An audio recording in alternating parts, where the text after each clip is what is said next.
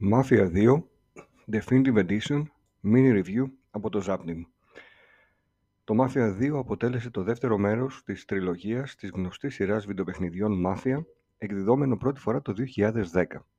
Το 2020 το στούντιο Hangar 13 ανέλαβε από την 2K την αποστολή να ραφινάρει και να δημιουργήσει μια remaster έκδοση του θρηλυκού τίτλου για τη νέα γενιά κονσολών και υπολογιστών. Το αποτέλεσμα δυστυχώς δεν δικαιώνει σε καμία περίπτωση το εγχείρημα. Η ιστορία μας λαμβάνει η χώρα στην πόλη της Empire Bay, μια φανταστική αμερικάνικη πόλη στα τέλη του 40 και στη δεκαετία των 50s.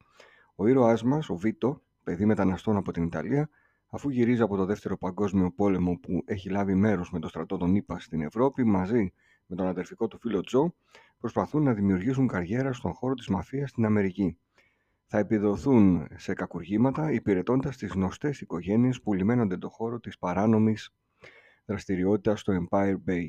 Η ιστορία σε γενικές γραμμές είναι ενδιαφέρουσα δίχως να χαρακτηρίζεται από πρωτοτυπία.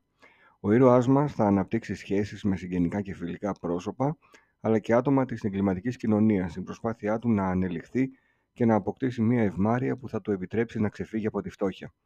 Το σενάριο είναι καλογραμμένο όπως και η σκηνοθεσία επηρεαζόμενο όμως από γνωστές χολιγουδιανές ταινίες που καταπιάνονται με την εποχή μετά το Δεύτερο Παγκόσμιο Πόλεμο στις Ηνωμένες Πολιτείες Αμερικής.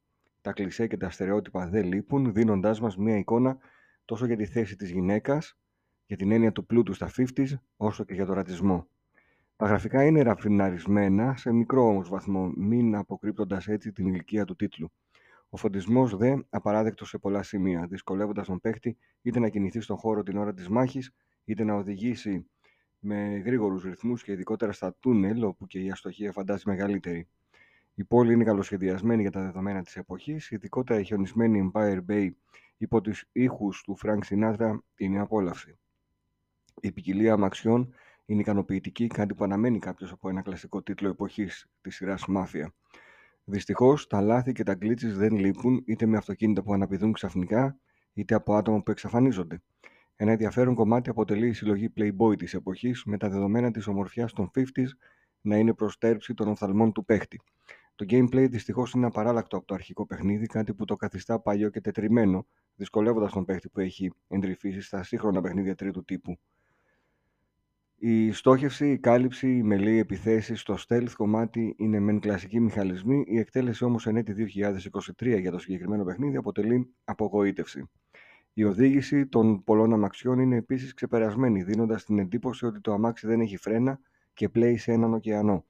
Ενδεχομένως, ο χρόνος οδήγησης που θα καταναλώσει ο παίκτη είναι υπέρμετρα μεγαλύτερος σε σχέση με το υπόλοιπο κομμάτι του παιχνιδιού, που ναι, μεν είναι ανεκτό, σε μια πόλη όμως που πλην της κεντρικής ιστορίας δεν προσφέρει κάτι άλλο ιδιαίτερο, καταντά κουραστικό.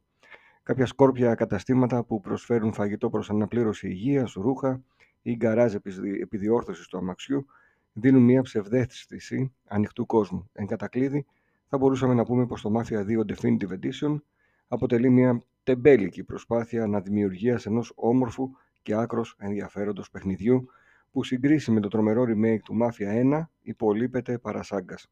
Το ενδιαφέρον του παίκτη θα κεντρήσει η ιντριγκαδόρικη ιστορία, οι συμπαθείς χαρακτήρες, καθώς επίσης και ένα σημείο που συνδέει το πρώτο με το δεύτερο παιχνίδι, σε μια συγκλονιστική σκηνή. Δεν είναι σε καμία περίπτωση αποτρεπτικός τίτλος, είναι ικανοποιητικό παιχνίδι στο σύνολό του, η δυσαρέσκεια όμως πηγάζει από τις υψηλές προσδοκίες που ενδέχεται να έχει ένας παίχτης που αγαπά την ελόγω σειρά και θα ήθελε μια αντάξια του ονόματός του αναβίωση ενός τριλικού παιχνιδιού όπως το Mafia 2.